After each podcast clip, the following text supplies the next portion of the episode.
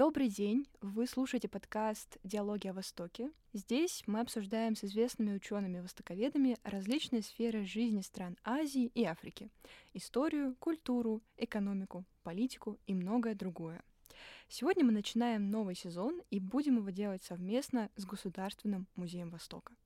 Меня зовут Екатерина Козлова, я студентка 4-го курса вышки и основательница проекта. Сегодня мы поговорим о японской анимации или аниме. И для этого мы пригласили искусствоведа и сотрудника Музея Востока Анну Ивановну Голда.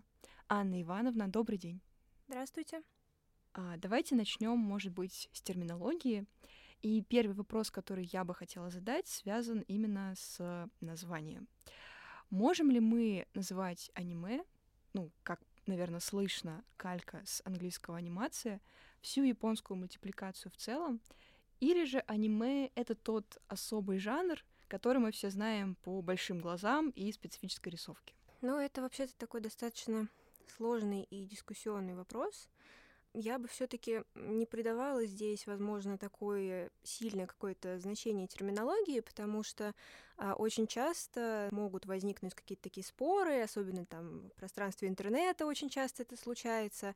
Можем ли мы называть аниме мультипликацией? Насколько слово анимация тоже здесь как бы имеет место быть? И начинаются какие-то вот споры на эту тему, где аниме заканчивается, начинается анимация, но на самом деле здесь нужно просто понимать, что это все синонимы одного и того же явления. То бишь, в случае с Японией там использовались разные способы обозначения такого вида искусства, как мультипликация, и часть из них просто являются калькой каких-то западных слов, часть являются исконно японскими, такие как манга, эйга.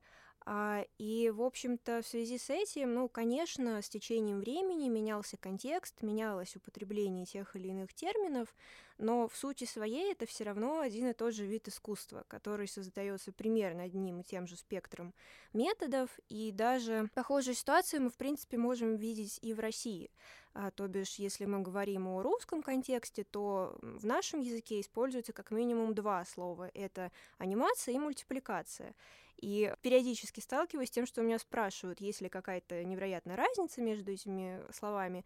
В принципе, она только в том, что слово мультипликация, состоит из других корней, нежели слово анимация. И здесь, конечно, можно, общаться там, может быть, с лингвистами, с какими-то специалистами по словообразованию, по речи, и вникать в контекст конкретно и каждой страны, где, как, какое слово, когда появилось, но мне кажется, что, это не та тема, из-за которой нужно вступать в споры. И что касается больших глаз и стилистики, конечно, есть такой стереотипный образ японской анимации, который мы себе представляем, когда просто слышим слово аниме, анимешник или атаку, и как-то у нас возникает такой стереотип в голове, но на самом деле, конечно же, японская анимация, она очень разнообразная, и, ее любую можно назвать и аниме, и японская анимация, и японская мультипликация, как вам хочется, и, в принципе, те самые большие глаза, которые кажутся нам обязательной классикой жанра, они тоже не обязательно должны присутствовать, и, в принципе, они тоже не обязательно связаны именно с японским контекстом, потому что изначально это явление, оно было, не то чтобы калькой, но таким очень переосмысленным заимствованием стилизации американских мультфильмов, и в частности работа Уолта Диснея. То бишь это то, как японские мультипликаторы середины 20 века, Тэдзука Осаму, например, как он смотрел на мультипликацию, он очень много видел работу Уолта Диснея и восхищался ими, вдохновлялся, и ему эта формула с увеличенным таким размером глаз показалась очень удачной с точки зрения именно пропорций, потому что она позволяет передать эмоциональное состояние персонажа очень удобно, этой особой мимикой глаз, их движением, какими-то трансформациями, и она как-то прижилась. Но вовсе не обязательно, конечно, в аниме должны быть большие глаза, это очень сильно зависит от конкретного режиссера, от тех художников-мультипликаторов, которых он нанимает для работы, от их какой-то стилизации, то бишь это может быть и что-то гораздо более такое натуралистичное. Ну и, в принципе, чтобы уж окончательно разбить этот стереотип, ну, мы можем вспомнить те же самые американские мультфильмы последних лет, если вы посмотрите, не знаю, даже что-то супер такое мейнстримное, популярное, если это будет «Холодное сердце 2», ну, просто попытайтесь сопоставить пропорции, и вы поймете, что, в принципе, ну, конечно же, эти самые прекрасные глазные яблоки, они совсем не соответствуют действительности, но это вот такая формула, и там первым ее, наверное, очень активно начал использовать еще Дисней. И на самом деле, когда вы начали говорить о западных работах, я тоже вспомнила «Холодное сердце», но здесь мне бы хотелось, наверное, немножко отмотать к Диснею, потому что, когда я готовилась к подкасту, мне стало интересно посмотреть на первые работы японских мультипликаторов, и меня действительно поразило, что, например, аниме 45-го года, оно было о том, как очень милые зверюшки самых разных пород и мастей воюют против американских солдат. Такой очень милитаристский Уолт Дисней получился. И, соответственно, мой следующий вопрос, он как раз об этом. Аниме — это всё-таки это о Японии или это очень хорошо трансформировавшийся элемент, может быть, западной культуры, то есть там те же комиксы, который получил на японской почве мощный стимул и импульс к развитию, как вы считаете? На самом деле очень интересный и, в общем-то, достаточно глубокий вопрос. Я вам за него благодарна, потому что редко, когда кто-то копает настолько глубоко, а я так подозреваю, что вы имеете в виду Момотаро. В общем-то, да, это такое погружение в контекст истории японской мультипликации. Здесь стоит понимать, что анимация как вид искусства, если мы будем говорить о таких самых ярких и крупных школах, ну, в первую очередь, конечно, это американская школа, это европейский контекст, ну, то бишь это Франция, в частности, ну, Великобритания, некоторые другие страны этого региона, и Япония, и, конечно, советская анимационная школа, они как бы, в принципе, все с чего-то начинались. И в случае с анимацией это такой вид искусства, который очень часто вступает в активное взаимодействие, то бишь один регион с другим может в чем-то перекликаться, очень часто случались определенные технические, стилистические заимствования, но тем не менее любая сильная анимационная школа должна базироваться на какой-то национальной основе. И в случае с Японией, конечно, мы не можем говорить о том, что это некое западное явление, которое вот просто к ним пришло, и они уже там с ним что-то делали. Потому что ранняя анимация, ну, 1910-х, 20-х годов, это, в общем-то, такое явление, которое во всех странах очень тесно связано с комиксом, как вы сказали, с графическими теми или иными искусствами.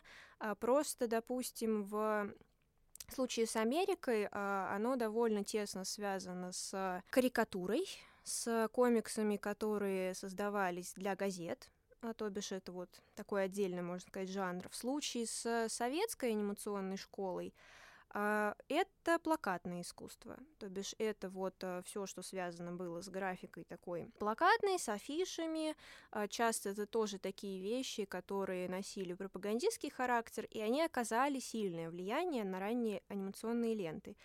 И в случае с Японией это манга, которая, в общем-то, к тому моменту уже в определенной степени сформировалась, и у которой была достаточно длинная такая массивная предыстория, там, начиная с свитков графических эмаки, которые создавались еще в XII веке.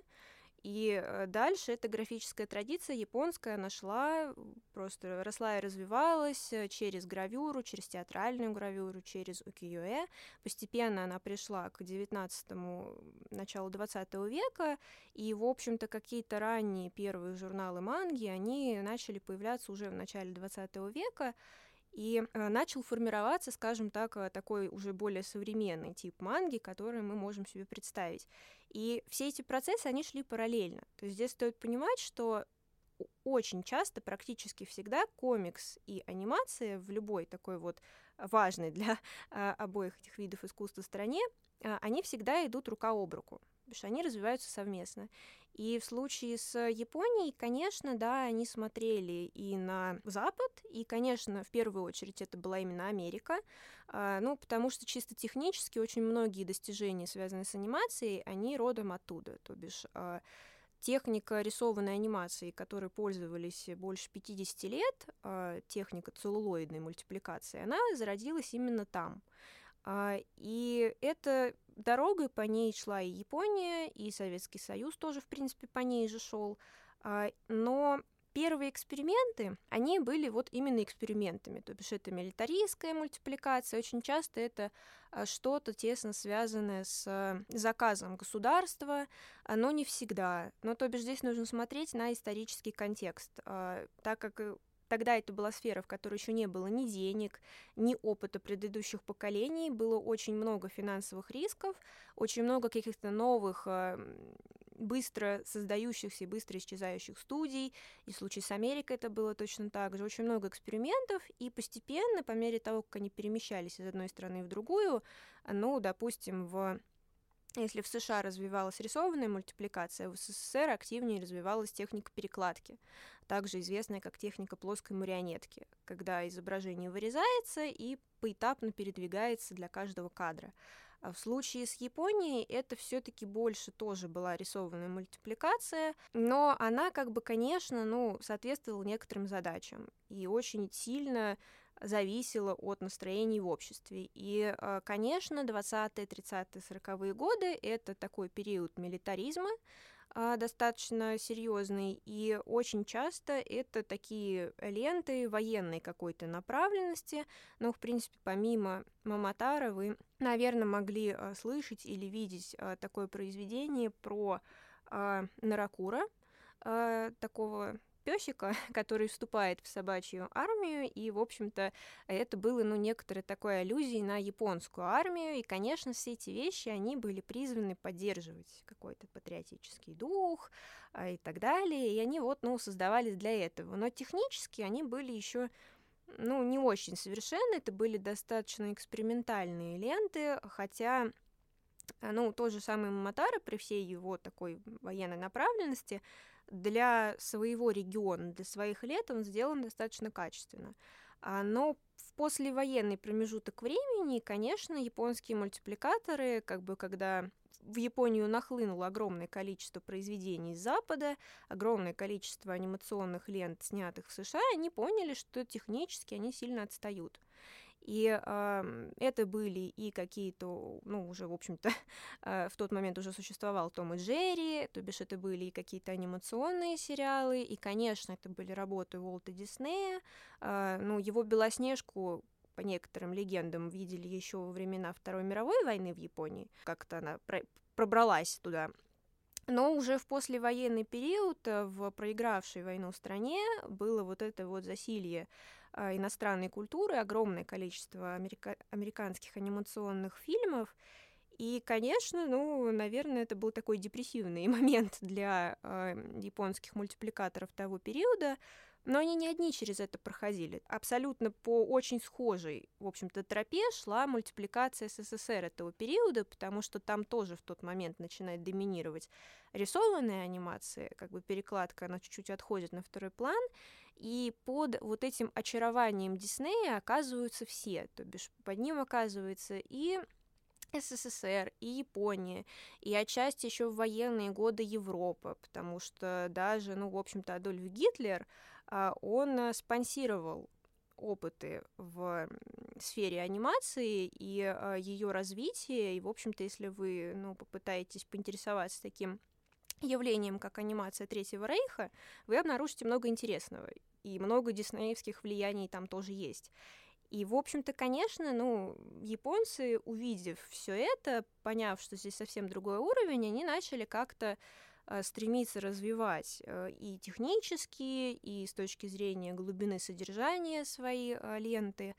И с этого момента, в принципе, конечно, это стало отчасти довольно большим серьезным стимулом, но не к тому, чтобы просто повторить, а к тому, чтобы понять, как это устроено, и как вытянуть свою индустрию на соответствующий уровень. И, в общем-то, ну, вот этот вот активный рывок японской анимации, первый такой вот, он был, конечно, в послевоенные годы, в 50-е, когда стали пробовать больше работать уже с какими-то цветными мультфильмами, когда стали переосмыслять Диснея, ну и, собственно, когда уже к 60-м годам появляется Тэдзука Осаму, это как бы тоже такая, ну, очень важная веха, и, в общем-то, он работает и в сфере комиксов манга, и в сфере мультипликации, он первым решает, что, в общем-то, это очень хорошая идея экранизировать мангу, и он, конечно, вдохновляется Диснеем, он вдохновляется пропорциями, ну, в общем-то, вот эта вот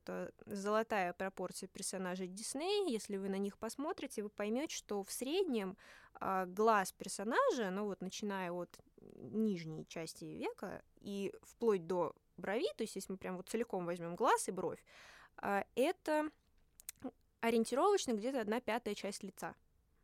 То бишь, если вот вы начнете проводить черточки и анализировать большинство таких классических диснеевских персонажей, вы поймете, что они вписываются в эту концепцию.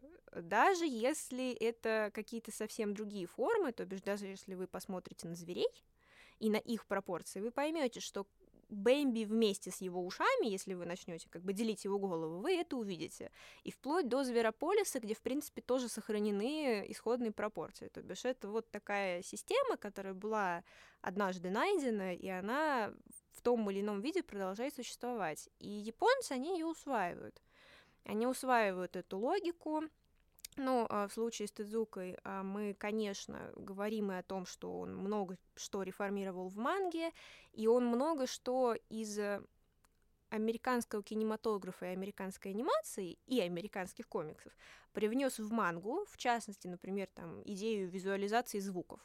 Она появилась именно тогда, то бишь все вот эти прекрасные бам, тыдыщ и так далее, которые в манге мы можем наблюдать написанными иероглификой, они появляются именно с его подачи. Ну, какое-то более современное характерное деление на фреймы тоже появляется тогда же. Это все как бы тесно связано с идеей кинематографичности, того, что манга — это как бы, ну, такое тоже некое разложенное на части действие, ну, своего рода раскадровка будущего мультфильма. Как бы можно посмотреть на это с такой точки зрения. И, конечно, когда мы начинаем переносить все это в мультфильм, это отражается в стилистике, отражается в том, как это выглядит. И с этой точки зрения, да, разумеется, ну, влияние было, но оно было, ну, как и любое влияние на японское искусство, японцы смотрят, а потом делают так, как им нравится. Они очень сильно переосмысляют все какие-то воздействия на свою культуру, и какой-то уже следующий такой всплеск в 80-е, он уже был значительно более независимый, он уже не был так сильно связан с американской анимацией, американской культурой, то бишь, ну, вот этот период Диснея, его просто нужно было впитать, пережить и дальше уже как-то двигаться. И это работало, ну, в общем-то, в СССР примерно по такой же схеме, то бишь у нас тоже в 50-е было очень много диснеевских влияний, а в 60-е был сильный стилистический перелом.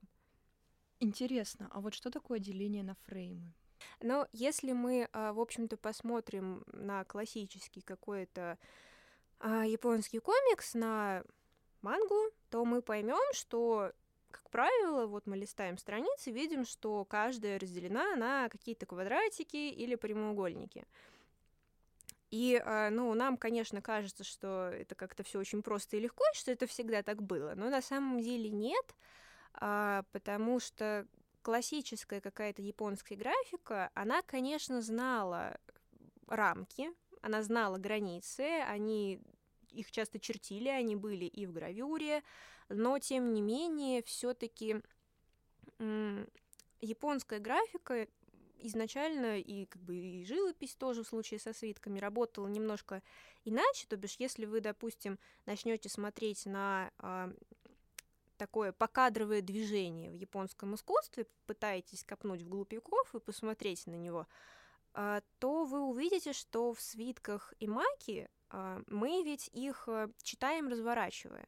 Это единая лента, на которой изображено действие. Но она точно так же, как в дальнейшем в манге, или как в поделенном на стоп-кадры аниме. Оно точно так же является таким фрагментарным, то бишь каждый какой-то кусочек повествования — это, ну, фактически некий кадр с той или иной степенью подробности. И если вы начнете смотреть на свиток, вы поймете, что от одного момента к другому мы постепенно видим разворачивающееся в пространстве действие. Но в случае с свитком вместо некой рамки, неких границ кадра, у нас выступал тот факт, каким образом свиток читается. То есть мы постепенно разворачиваем его в одну сторону и сворачиваем с другой стороны. И таким образом, можно сказать, рамка нашего взгляда, наш обзор, он перемещается. В случае с, ну, уже какими-то современными ситуациями, в случае с современной мангой, здесь все несколько конкретнее. То есть у нас есть вполне себе понятные прямоугольнички, в которых, ну, в случае с мангой, понятно, конечно, что сравнение с раскадровкой, оно очень условное, потому что это значительно более подробная история. Но в случае с мангой мы, ну, можно сказать, видим ключевые действия персонажей. Их самые главные, самые основные, яркие движения, самые важные позы, самые важные какие-то виды, пейзажи и так далее. То бишь все самое основное у нас помещено в отдельные какие-то блоки. И из этих блоков складывается повествование. И, конечно, для каждого автора, ну, это, в общем-то, свой способ работы с пространством, с композицией страницы и, в принципе, комиксы, то бишь это очень вариативная какая-то история, но, тем не менее, основа этого явления, она, ну, в общем-то, была заложена еще в 20 веке. То есть мы можем сказать, что у аниме есть корни в укиё-э и дальше в глубину веков. Да, конечно, они однозначно там есть, и они есть, ну, как с точки зрения таких вот технических основ, с точки зрения, в принципе, работы с пространством, с композицией, так и очень часто, ну, в общем-то, мастера японской анимации, они обращаются непосредственно к национальному искусству своей страны, и здесь это такое очень-очень разнообразное масштабное влияние, и если вы будете рассматривать, ну, любого такого классического режиссера-мультипликатора, который много и хорошо работал в своей отрасли, он почти всегда будет так или иначе связан с традиционным искусством. И это будет отражаться в совершенно разных вещах. То бишь, ну, в принципе, та же самая манга, изначально она ведь создавалась чернилами, ну, в общем-то, тушью и классическими инструментами для каллиграфии, она очень тесно связана с искусством каллиграфии, разумеется. И, в принципе, ну вот, если мы так уж совсем будем в какие-то искусствоведческие моменты погружаться, очень часто какие-то хорошие качественные произведения, назовем их так, можно рассматривать так же, как мы смотрим на классическое японское искусство, то бишь мы смотрим на изображение и начинаем смотреть, сбалансированы ли такие категории, как пустота и заполненность. То бишь они очень важны для, в принципе, для японского, для азиатского искусства, в Китае это тоже актуально. Насколько автор умеет взвешивать роль вот этого пустого пространства, белого листа, в то же время, насколько автор может работать с линией, насколько она хороша, насколько она непрерывна и при этом выразительна. То бишь эти моменты, они тесно связаны. Ну и, конечно, есть какие-то гораздо более непосредственные влияния, как у Миядзаки, у Исао Такахаты, то бишь у них они очень-очень много и тесно работали с национальным искусством. Уже обсудили, как, скажем так, с точки зрения живописной техники наследовала традиционной культуре аниме. А вот что касается сюжетов, какие, например, может быть, обычаи или ритуалы, или просто какие-то такие, может быть, традиционные моменты, которые ускользают от взгляда зрителя западного, но которые легко могут считать сами японцы? Да, конечно, контекст здесь очень важен. И японцу, как человеку с определенной ментальностью, ему, разумеется, значительно, ну, в каком-то смысле проще смотреть аниме и понимать его, нежели нам. Но здесь тоже как бы стоит сделать такую ремарку отступления, что очень часто на японскую анимацию оказывают влияние и какие-то литературные первоисточники, и нередко это может быть переосмысление каких-то европейских произведений, то бишь здесь список используемых сюжетов, он бесконечен. Но именно сама такая японская сторона, она, конечно, постоянно находится в отражении. То бишь, очень часто на японскую анимацию влияет синтоизм. Это, в общем-то, такое главное религиозно-философское учение Японии, синто, которое вполне на равных правах с буддизмом, если даже не сильнее, в Японии присутствует и представлено, и это все какие-то, такие синтоистские концепции и представления. То бишь, это идея одухотворения природы. Какие-то маленькие совершенно ремарки, казалось бы, очень будничных, может быть, вещей, которые нами не считываются, но они являются такими маркерами японской культуры. То бишь, если мы смотрим какую-то анимационную ленту, и мы видим тории, эти японские деревянные врата, назовем их так, которые являются маркером синтоистского святилища.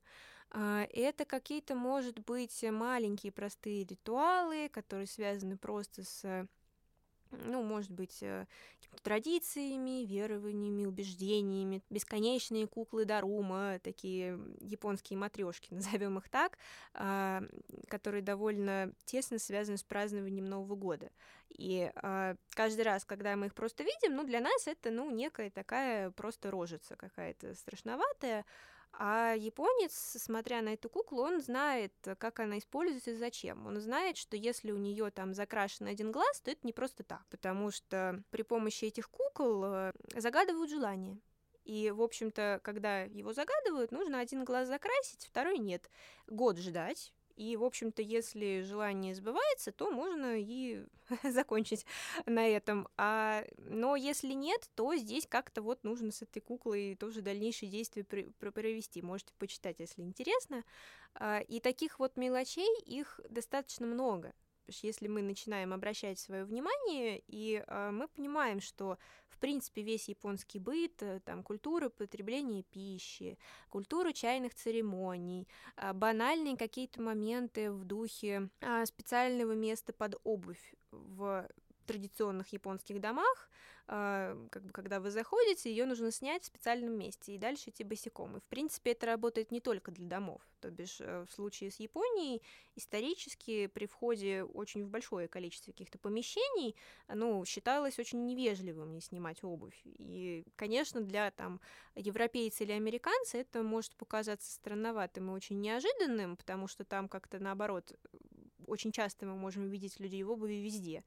А у японцев у них есть свое представление о культуре, об этикете, все эти поклоны в качестве приветствия. То бишь, такие моменты, они, конечно, очень сильно проникают. И, наконец, разумеется, очень много включений японской мифологии, японского фольклора.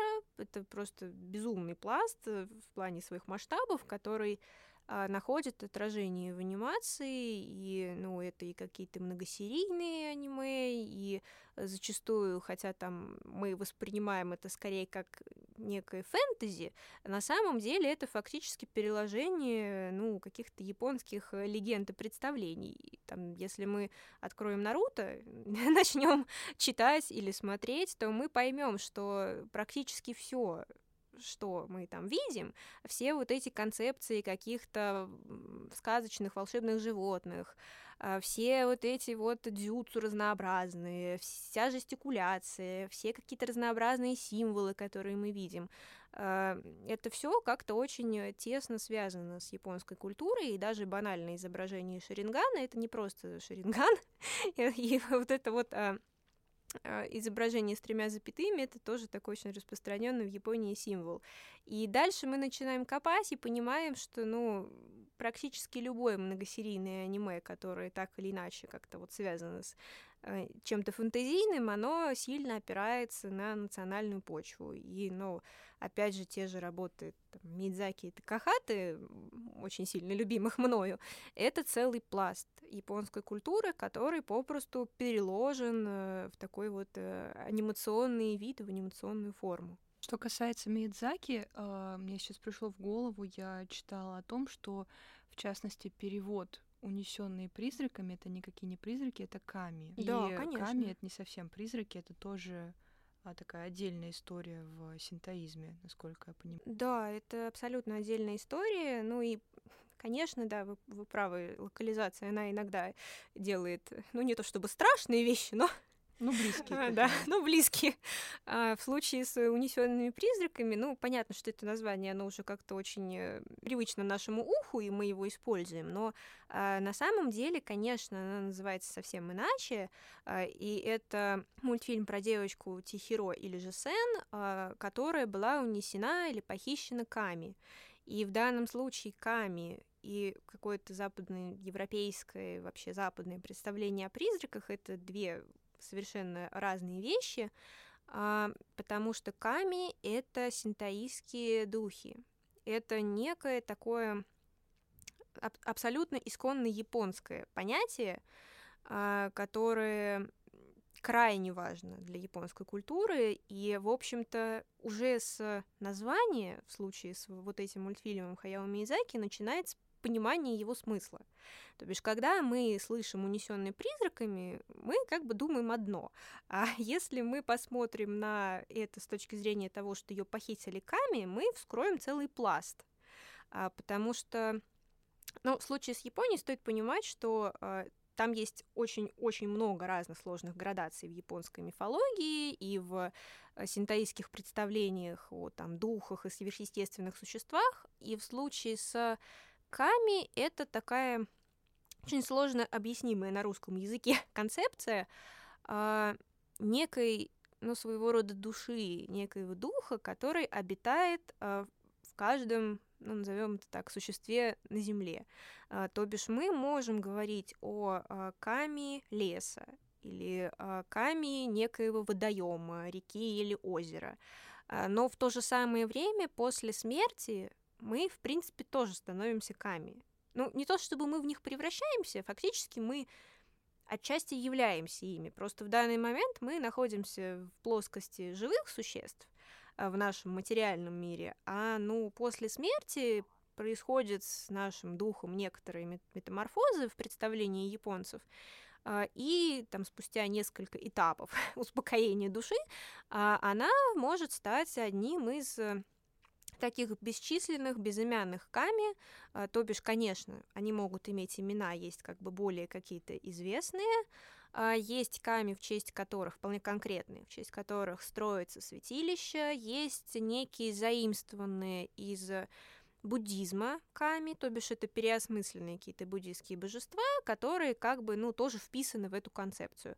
И есть вот это вот бесчисленное полчище духов, которые населяют все вокруг нас, и в случае с мультфильмом «Унесенные призраками» мы сталкиваемся именно с ними. А здесь еще обыгрывается такое национальное, скажем так, поверье о том, что ками могут похитить человека, то бишь они как бы не являются чем-то злым или добрым в своей сути.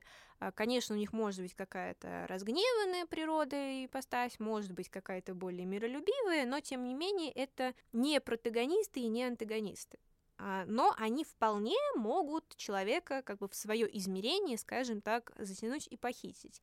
И наиболее подвержены таким историям, как считается, ну, дети и другие наиболее восприимчивые, скажем так, люди. И в данном контексте тоже имя Тихиро, оно как бы меняется на Сен не просто так, это тоже очень тесно связано с этой идеей.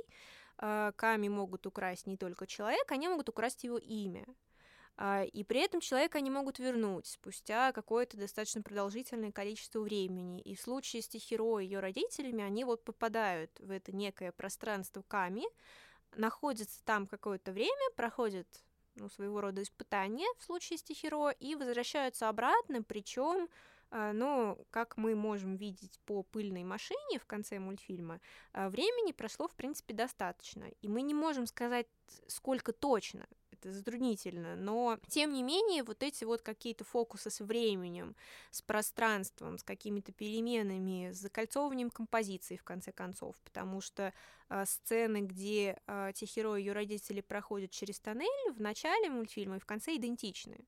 потому что они полностью повторяют друг друга, и она точно так же виснет на руке своей мамы, и, в общем-то, вот эта идея, ну, она появляется в мультфильме не просто так. И для западного зрителя, ну, максимально, вообразим, совсем неподготовленного человека, который просто это смотрит, который увидел название «Унесенными призраками», начинает смотреть, для него, ну, как максимум, он внутренне считает какую-то иррациональность происходящего, поймет, что, ну, вот здесь что-то такое сверхъестественное происходит, и на этом все закончится, его прекрасное путешествие в мир японской культуры. А в случае с, ну, конечно, тем, что там происходит в реальности, это значительно более глубокие, интересные пласты, и, ну, в общем-то, Миядзаки, он показывает безумное количество разнообразных ками в этом мультфильме, и духа реки мы там тоже встречаем, и даже не одного, а нескольких, они все разные, каждый ведет себя по-своему, и там очень много каких-то таких маленьких отсылок на традиционную культуру, которые сильно-сильно им переосмыслены и есть в этом мультфильме. На самом деле, мне сейчас, мне кажется, открылся вообще другой мир, портал в другой мир, потому что очень долгое время я вообще путала «Унесенных ветром» и «Унесенными призраками». И я... Это частая проблема. Да, и я так и не поняла, почему «Унесенных призраками» перевели как «унесенных», потому что, ну, избежать столкновения в своем культурном бэкграунде с романом и фильмом просто невозможно. А как должно вообще, ну, быть переведено название этого мультфильма? Вы сказали, что вот этот вот перевод, он не совсем точный. Там, в общем-то, его просто нет, локализованной такой версии русскоязычной, которая была бы общепринятой, но, насколько я помню, он вот так и называется, то бишь «Сен» или «Унесённые камни Тихиро». Вот, то бишь, ну, как бы это в оригинальном названии там абсолютно считывается отсылка на то, что происходит. Ну и, конечно, я не могу просто не сделать эту ремарку. Стоит понимать, что когда я говорю о невероятном влиянии традиционной японской культуры на Миядзаки, о том, как он ее переосмысляет, насколько она важна, здесь стоит понимать, что есть, конечно, и такие общечеловеческие моменты, которые присутствуют в его мультфильмах. И я говорю даже не о каких-то там базовых темах или чем-то таком, но и о том, что, ну, та же самая композиция «Унесенных призраками» и многих там других его мультфильмов, она имеет в себе законы, по которым строится сказка, в том числе. То бишь это, ну, такое совершенно интернациональное понятие, которое очень архаично, на самом деле, присутствовало в разных культурах, и Миядзаки, ну, не только переосмысляет какой-то японский миф, насыщая его своими идеями, что он, несомненно, делает. Но он также работает и с классической такой композицией, он работает с построением сказочного пространства. Здесь есть и концепция вот этого испытания, которое должен пройти сказочный герой, его проходит Тихиро. И, в принципе, вот этот мир ками, в который она попадает, он тоже работает вполне себе по законам и принципам сказочного пространства. То бишь это классические идеи того, что там персонаж приобщается к этому миру через еду, это важная роль воды, то бишь это такие прям совсем базовые классические символы, которые есть в разных культурах, не только в японской, и очень многие его мультфильмы и многие мультфильмы вот такого толка, их можно разложить подобным образом на смысловые пласты, то бишь там будет что-то чисто японское, что-то такое, ну, более классическое, что есть, в принципе, в любой композиции такой сказочной анимационной ленты. Тогда у меня другой вопрос. Если аниме настолько насыщено традиционной культурой, почему оно возымело такой эффект разорвавшейся бомбы? И почему, мне кажется, тысячи российских подростков, и не только подростков, смотрят 395-ю серию 47-го сезона аниме. В чем тогда секрет этой сверхпопулярности? А ведь сам, ну, Миядзаки за «Унесенных призраками» вообще получил Оскар, насколько я помню. Он даже получил 2 Оскара за свою карьеру, потому что еще за «Ветер крепчает», вот, за его последнюю работу, насколько я помню, его тоже там номинировали, ну, потому что тогда все искренне верили, что это правда его последняя работа, и вот теперь он уходит на пенсию. Но, к превеликому счастью, это снова оказалось не так. Но, в общем-то, да, почему японская анимация настолько популярна, но здесь тоже стоит понимать, что, во-первых, не вся японская анимация популярна. То бишь какие-то вещи, конечно, более специфические, несколько более сложные для восприятия, ну вот, скажем так, западным миром, они доходят до него чуть медленнее, чуть хуже. То бишь здесь очень хороший пример как раз-таки Миядзаки и Такахаты, которые вместе основали свою студию.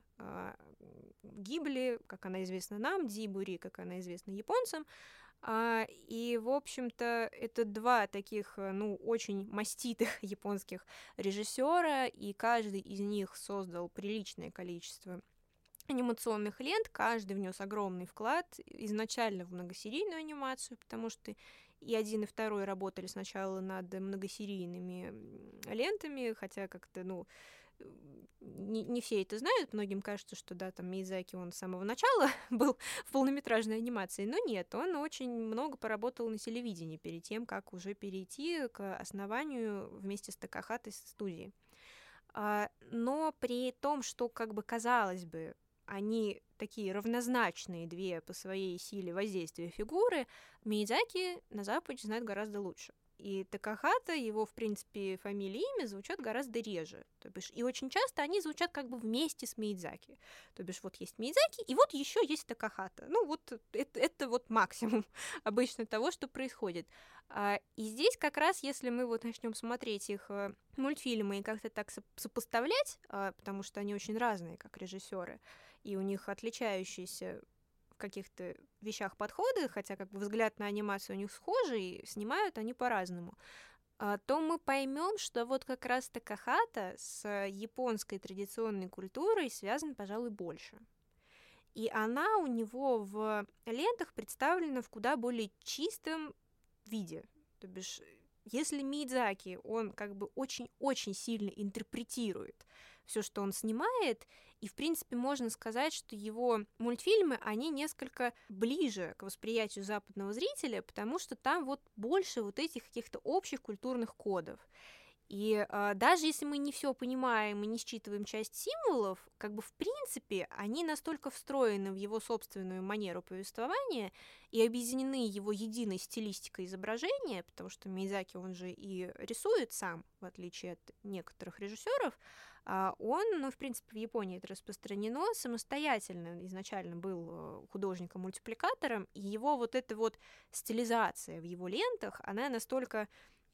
ну, во многом постоянное, с оговорками, именно за счет того, что это все-таки делает человек, который прогоняет все свои мультфильмы через призму своего художественного сознания.